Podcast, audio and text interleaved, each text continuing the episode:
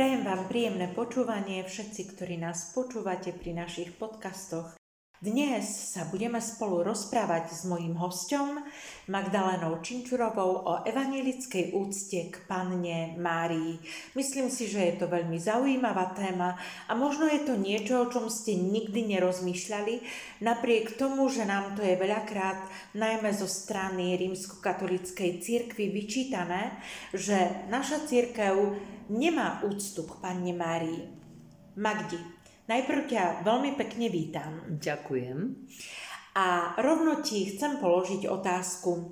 Vedela by si nám povedať, čo nám Biblia hovorí o Panne Márii? Kde by sme možno v Biblii našli podklady k tomu, že Máriu máme uctievať? Tak všetci veľmi dobre vieme, že príbeh Panny Márie sa odvíja v rámci príbehu o pánovi Ježišovi Kristovi. Takže každý vie, že príbeh o páne Márii si môže nájsť v Evangeliách. Ehm, kde sa s ňou stretávame? Tak stretávame sa v príbehu pred narodením Ježiša Krista a síce v momente, kedy aniel Gabriel prichádza k Pane Márii, zvestuje narodenie zázračné, nečakané. Potom e, Máriu stretávame pri návšteve u Alžbety, jej príbuznej. E, potom máme samotné podanie narodenia e, pána Ježiša Krista, kde sa tiež Maria samozrejme nevyhnutne objavuje. Potom máme príbehy, ktoré hovoria o 12-ročnom Ježišovi v chráme, kde ho pána Maria ako jeho matka hľadá. Potom ďalšie príbehy, kedy vlastne chceli Ježiša akoby zlapať a mysleli si, že sa pominul na rozume on tam, pán Ježiš hovorí dosť tvrdé slova na adresu Pány Márie. Pána Mária sa takisto objavuje v káne Galilejskej pri prvom dive Pána Ježiša Krista. Potom ho sprevádza, e, niekde sa ľahko spomína a potom máme samozrejme príbeh e, ukrižovania, teda Mária pri kríži, Ehm, a potom, e, čo som nikdy napríklad ja ako evanilička nevedela a netušila, e, aj keď som čítala ten príbeh veľakrát, v skutkoch apoštolov, kde čakajú vlastne apoštoli, tedy ešte učeníci, na zoslanie Ducha Svetého. Medzi nimi bola aj Pána Mária. A ja som si to nejako, my sme tak vždy zdôrazňovali tých apoštolov a apoštolov a apoštolovia. A keď som potom sa raz pozrela na jednu ikonu, ktorú tu kde si mám, o ikonu cirkvi, ehm, tak pozerám, čo tam tá Panna Maria, lebo to je, je práve zoslanie Ducha Svetého a Panna Maria, čo tam robí. A to som si pozrela, skutky však naozaj, vtedy mi to tam došlo, že mi to akože nejako tak sme stále opomínali, nejako nezvýrazňovali, ona tam bola tiež. Takže tam všade, samozrejme z tých príbehov e, veľakrát netušíme nič také, že by pána Mária mala byť nejako osobitne uctievaná, velebená.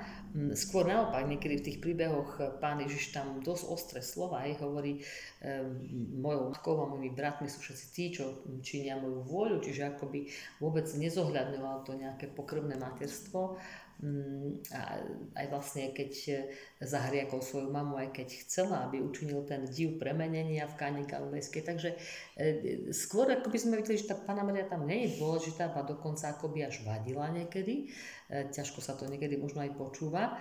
E, avšak jediný, možno jeden taký odkaz je v Magnifikáte, v tom Marínom speve, v prvej kapitole Lukášovho Evanília, kde E, pána Maria v 48. verši hovorí, hľa odteraz ma budú blahoslaviť všetky pokolenia.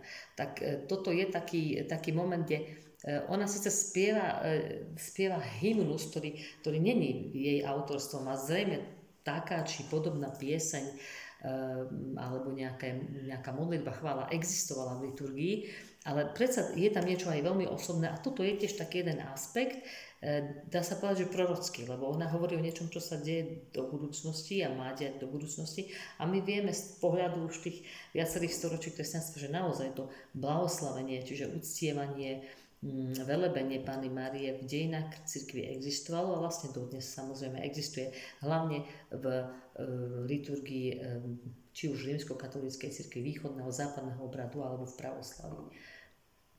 No, z toho všetkého vlastne, keby si nám mala povedať, že teda je nejaký podklad k tomu biblicky, aby sa Mária naozaj uctievala?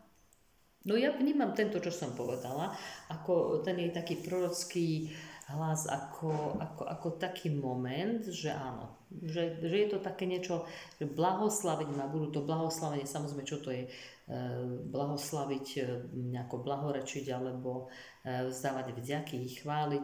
Je to, je to tam, ja to tam ako v tomto to cítim, že je to také jedno miesto.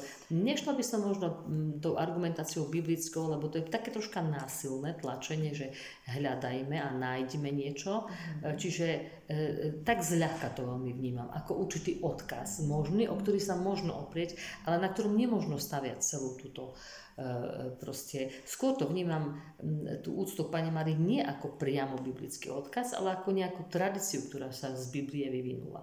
Napriek tomu, ako evangelická farárka, e, môžem povedať, že, že niekde v našej církvi nie sú nejaké veľmi konkrétne prejavy úcty voči Pane Marii ako takej. Dokonca skôr niekedy vnímam, že je až tak nejak, nejak tá úcta zaznávaná, potieraná. Skôr nejakým spôsobom by sme ju chceli nechať naozaj len v tej e, rovine takého e, v úvodzovkách povedané obyčajného človeka, čo ja osobne si myslím, že, že bola výnimočnou ženou už aj v očiach Pána Boha v tom slova zmysle, že spomedzi všetkých izraelských žien práve ona mala možnosť priviesť na svet Božieho Syna. E, odhliadnúc od toho všetkého vnímam aj ten druhý aspekt, že teda naozaj, e, aj keď možno na jednej strane tá úcta k Panne Marii u nás nie je nejaká veľmi viditeľná, na druhej strane áno je, aj mňa osobne, keď sa ľudia pýtajú, že teda akým spôsobom sa u nás prejavuje tá úcta, tak ja vnímam tie aspekty, ktoré v našej cirkvi sú. Vedela by si nám ich teraz možno nielen e, tým, ktorí počúvajú, ale možno, aby oni to vedeli povedať ďalej, um, ako sa prejavuje tá naša evangelická úcta k Panne Márii? Lebo ja si nemyslím, že naša církev a evangelická církev ako taká ju zaznáva. No iste, podľa učenia ju nezaznáva a podľa praxe tam nie je. Vieme, že je to tak presne, ako si povedala. Ehm, skôr by som ehm, asi nadvezujúc na tvoje slova povedala, že nie celkom môžu byť spokojní s tým, ako to v praxi vyzerá, lebo to um, určite to nie je rovnováha medzi učením a medzi praxou našej cirkvi. Na jednej strane hovoríme, že áno, Pána Mária je Matka Božia, čo je dosť špeciálny status, aj hlásime sa tým pádom vlastne ku tej, tej starocirkevnej tradícii ako ku poradí tretej dogme e, ekumenickej, ktorá vznikla v roku 431, kde bola Panna Mária vyhlásená za Matku Božiu v Efeze práve. E, a my sa k tým koncilom hlásime. Vieme, že naša církev prvotné koncily uznáva. No, takže v učení sme kde si tam. Potom mm, to všetko, čo, čo si spomínala, že je tu niekedy až opak tej úcty k Páne Márii v praxi, je vlastne určitou reakciou.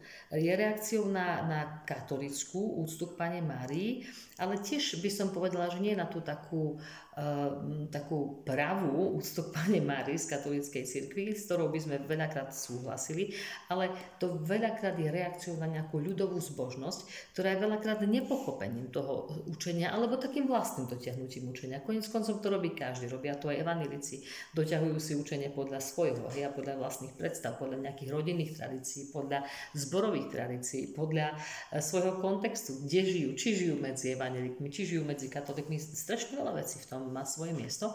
Avšak e, pri všetkom zohľadňovaní kontextu by sme sa stále mali vrátiť k tomu, že čo je podstatné a čo je dôležité. Tak e, už sme si povedali, že je tu ten efeský koncil, ktorý sme nezrušili, s ktorým súhlasíme, a ďalšia vec je vlastne e, to, ako vidíme my, evanelici, úctu k svetým všeobecne. E, vieme, že môžeme vychádzať z e, Habsburského vierovýznania a obrany Habsburského vierovýznania. Konkrétne sú to články 21, kde vlastne je definovaná naša úcta k svetým. Čo je naša úcta k svetým? pripomíname si ich svetých. Hej? Čiže v podstate by mali existovať a existujú sviatky napríklad apoštolov, sviatky martírov významných eh, a sviatky takisto aj eh, svetcov Pány Márie napríklad. Ano? Na čo si ich pripomíname? No preto, aby sme si posilnili svoju vieru a aby sme vidiac, eh, citujem, ako im pomohla ich viera, mohli napodobňovať ich e, dobré skutky. To v prípade Pany Marie celkom nesedí, lebo vlastne tam nejde o to, tu už sa skôr jedná o tých e, iných e, v dejinách cirkvi. Ale určite to pripomínanie by som brala a posilnenie sa vo viere. Ďalej, obrana Augsburského vierovýznania hovorí o takej trojakej úcte, teda vďaka Bohu za príklady milosrdenstva.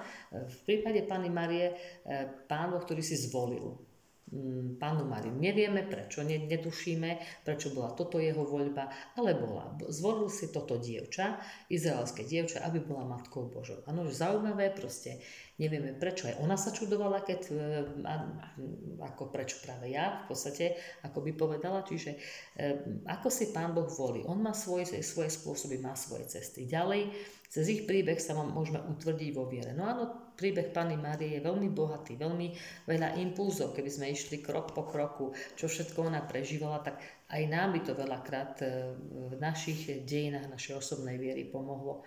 No a potom už tie nasledovanie cnosti, každý vo svojom povolaní, to zase nie je celkom o Pane Márii, ale e, tieto veci, ktoré sme tu naspomínali, pripomínanie, utvrdzovanie sa vo viere, e, posilňovanie sa ich príbehom viery, to, to proste sedí. No a napríklad v našej cirkvi sme si aj v liturgii máme v agende e, dva sviatky, ktoré súvisia s Pánom Máriou. Je to Sviatok Hrovníc, kedy je to vlastne predstavenie Pána Ježiša v chráme, či očisťovanie Pány Márie, kedy po, do, po e, čase, ktorý uplynie, keď nej je očisťovanie, prichádza do chrámu priniesť Pána Ježiša. K tomu máme aj liturgické texty, aj v agende máme modlitbu na to. Čiže to je jeden sviatok, ktorý by sme mohli využiť a cez to tiež nejako vlastne predstaviť tú našu úctu Pane Márii. A druhý sviatok je sviatok zvestovania, 25. marec, kedy zase si pripomíname to, že je to vlastne, dá sa povedať, sviatok vtelenia, kedy e, Pána Maria počala Ježiša vo svojom živote.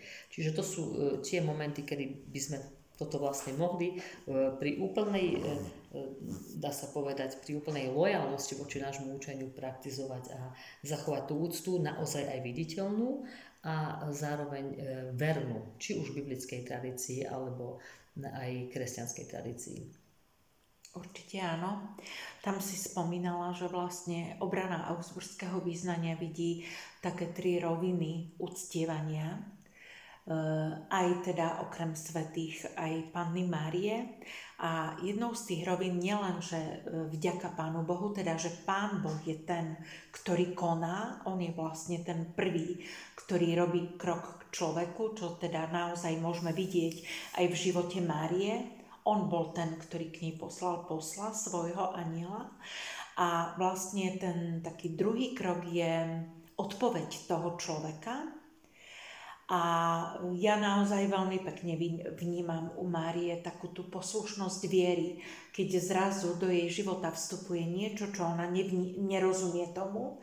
Nejakým spôsobom to vyjadruje aj tou otázkou, ako môže mať dieťa, keďže nemá muža. A napriek tomu dokáže vysloviť slova tu som služobnica Božia, nech sa mi stane podľa toho, ako chce Pán Boh. Uh, áno. No a vlastne podľa Lutera je pána Maria, mm, on to písal vo svojom výklade Magnifikátu, práve takým prototypom veriaceho človeka. Veriaci človek, ako prototyp veriaceho človeka, ako vníma pánu Mariu Luther, je to, že ona nielen teda verí, že Boh koná veľké veci, ale že to sa nás skúsuje vo svojom živote. Čiže viera plus skúsenosť. Hej, Luther vlastne toto veľa zdôrazňoval, že človek potrebuje nielen tú vieru v nejaké Božie bytie, ale tú dôveru takú, že, že je to niekto, kto koná nielen všeobecne, ale koná pre mňa. A vlastne tým, že Pána Mária sa stáva matkou spasiteľa, čiže počuje, že Boh koná veľké veci a vlastne v jej tele je tu plod, ktorý, ktorý je vlastne dôkazom toho celého. Čiže ona má takú úplne jedinečnú skúsenosť. Takúto skúsenosť nemá nikto, áno, takú ako ona, to sa nedá napodobniť, ale je to, je to obrovská manifestácia toho, že čo je veriaci človek. Veriaci človek je ten, ktorý vie, ktorý pozná, ktorý verí, ale zároveň skúsuje. Takže to je, to je vlastne samotný ten príbeh Pani Márie. Vlastne si mi odpovedala teraz aj na tú tretiu otázku, ktorú mám pre teba pripravenú, že teda čomu nás učí život Márie. V konečnom dôsledku naozaj uh, už na konfirmačnej príprave učíme našich konfirmandov, že viera to je osobná skúsenosť a zažitie Pána Boha vo svojom živote. A v podstate to je niečo, čomu nás naozaj život Márie učí. Ona, ona naozaj verila a uverila aj veciam, ktoré nechápala a, a zažila to Božie kože, konanie vo svojom živote. Takže eh, ak, ak nejakým spôsobom by sme mohli viac k tomu niečo povedať, Áno, tak ešte využijem to, že tam tá otázka bola, aj keď som ju predbehla troška.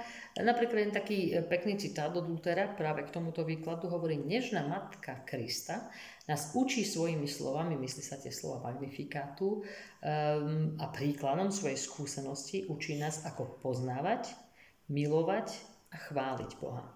Chváliť Boha sa nedá naučiť slovami, ale iba skúsenosťou. Kráľ Dávid to tiež dosvedčuje v žalme 34.8, keď hovorí, tento úbožiak volal, hospodin ho vypočul a vyslobodil ho zo všetkých súžení. A hospodinov aniel tábory okolo bohabojných a vyslobodí ich. Čiže tu je to o tej Dávidovej skúsenosti a takisto on hovorí, že aj Panna Mária má tú skúsenosť a ona nás učí poznávať, milovať a chváliť Boha. To je to vlastne najdôležitejšie, čo, v čom sa tá kresťanská viera prejavuje. Nádherne to rozprávaš, akože naozaj, čo sme mali naše stretnutia, dokonca na dvoch stretnutiach e, s Deborou, čo máme v tom online priestore, sme sa rozprávali o tejto našej evangelickej úcte k Panne Márii. Myslím si, že je nádherné možno práve ten záver, ktorý si vyťahla, čomu nás Mária učí. Mohla by si to prosím ešte raz zopakovať podľa Martina Lutera? Ak chceme tie tri body, tak je to, že Panna Mária nás učí svojou skúsenosťou, ako poznávať, milovať a chváliť Boha.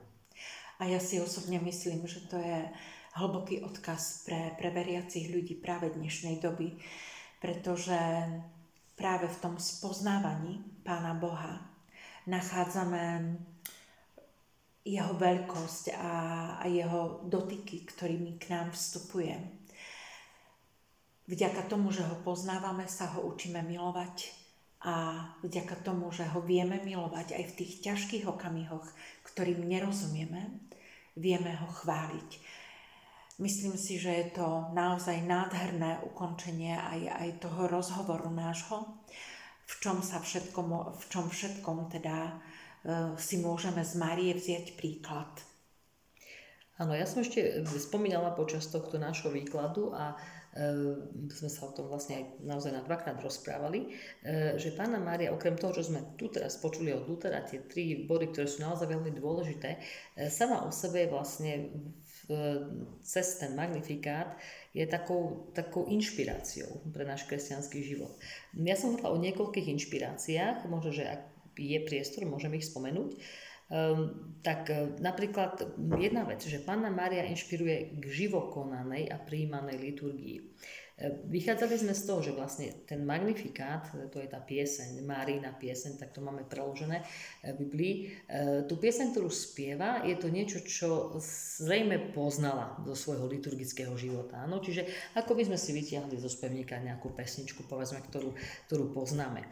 No a vlastne ona zrazu, tá pieseň je niečo, čo, čo hovorí úplne o jej živote. Áno? Čiže keď si tam ten magnifikát pozrieme, napríklad velebí e, moja duša pána, tak sa to začína.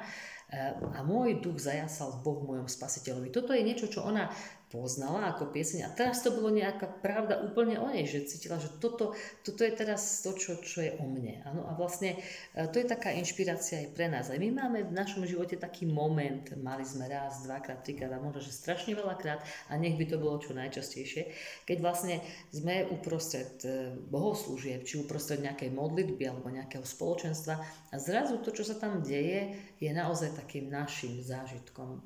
Práve nie je to len nejaké odriekané čosi, ale naozaj zažité. Takže napríklad k tomuto nás inšpiruje Mária. E, inšpiruje nás aj úcte k ženám. To je vlastne odkaz ženám i mužom. Ženám i mužom hovorím, lebo nie je to vždy tak, že muži si nevážia ženy. Nie všetci, teda niektorí. Ale niekedy si samé ženy nevážia samých seba. Hej? A vlastne práve e, tento príbeh Pani Márie nám ukazuje, že ona vraví, mocný učinil so mnou veľké veci. Boh sa stal človekom, prišiel v ľudskom tele a veľké veci sa stali v konkrétnom čase, na konkrétnom mieste, cez život konkrétnej ženy. A e, to je tá veľká vec, vlastne jej telo, telo ženy, bolo prvým príbytkom a prvou kolískou, povedzme, Božieho syna. Takže môžeme si tak odkázať, že my ženy, že ženy, Boh s vami počíta vo svojom diele spásy. Hej, to je tiež taký odkaz, ktorý Pána Maria v sebe má, e, alebo v tom príbehu a v tom, čo spieva. No aby som toho veľa nehovorila, tak ešte môžeme spomenúť také také, také duchovné materstvo. Ano, že, e, keďže Maria je vždy spájana s materstvom, tak možno ženy, ktoré nie sú matky, si povedia, že tak, že to není práve inšpirácia pre mňa, alebo sa nevie k tomu nejako um, vzťahovať.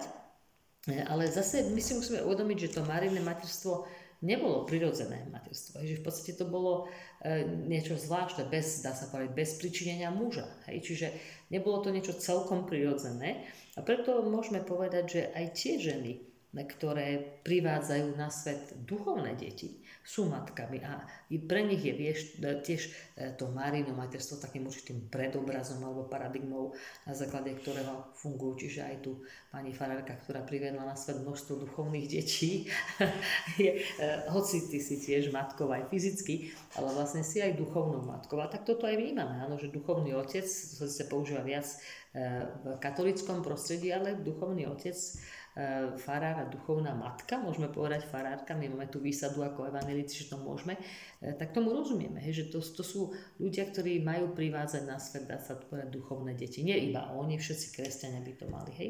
A v tomto tiež Pána Maria je takou, takou možno inspira, inšpiráciou, mm, že teda priviedla na svet Božieho syna par excellence a my ostatní takisto privádzame na svet Božích synov a Božie dcery.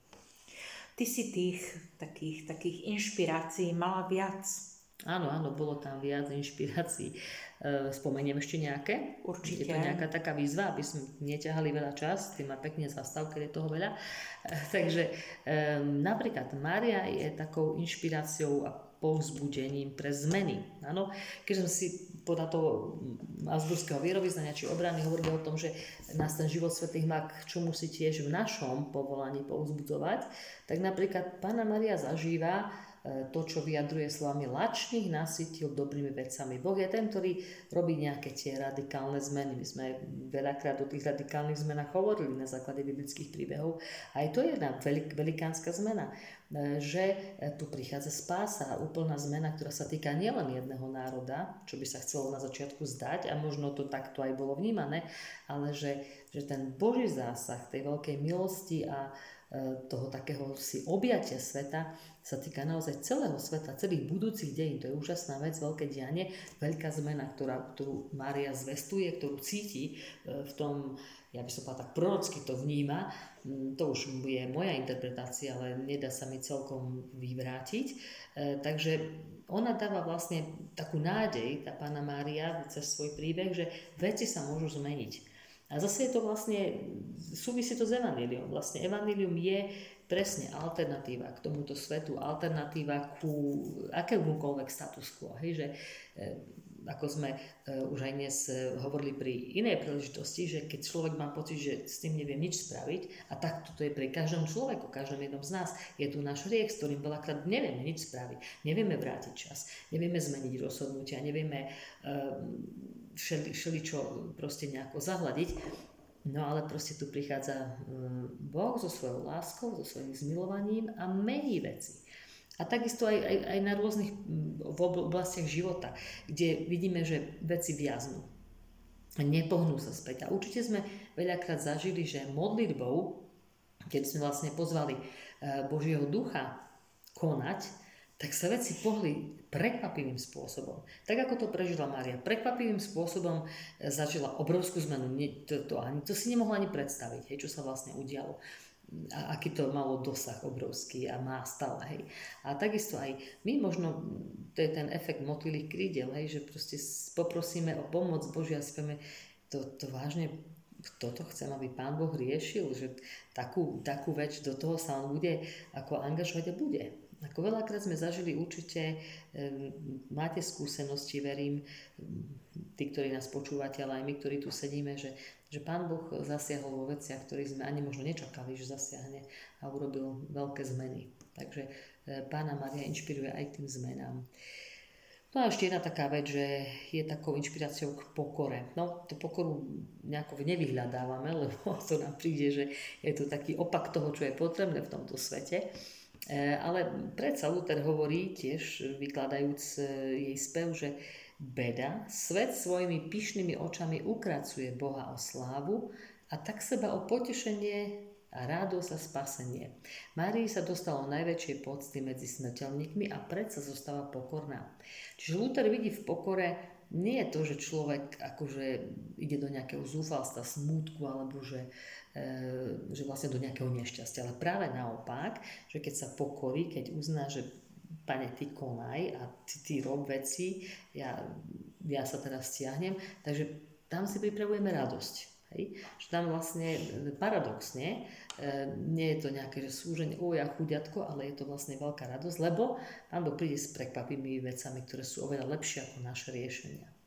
Takže tá pokora je vlastne v tom, že čakať a nechať Boha konať a ne strkať sa všade a vystatovať a vychvaľovať. Takže aj v tomto Pána Maria, ktorá je pokorná, ktorá povie, staň sa mi podľa Tvojej vôle, som služobnica pánova, ehm, netušiac, čo sa všetko ide diať, ale povie, že toto je dobré, lebo Pán Boh to chce. Takže tomu nás tiež učí. Myslím si, Magdi, že si to veľmi pekne ukončila celý ten náš rozhovor tými inšpiráciami, ktorými pre nás môže byť život Panny Márie. A ja som veľmi rada, že sme sa dnes mohli práve o nej rozprávať. Nie o jej životnom príbehu ako takom, ale práve o tom, čím nás inšpiruje, čo nám môže priniesť pre naše životy a vlastne takisto nás to možno povedie k tomu, že si ju budeme viac vážiť. Že to pre nás nebude len jedna z mnohých žien, ale že to bude pre nás naozaj žena, ktorá priviedla na svet Boha, ktorý sa vtelil do, do tela človeka.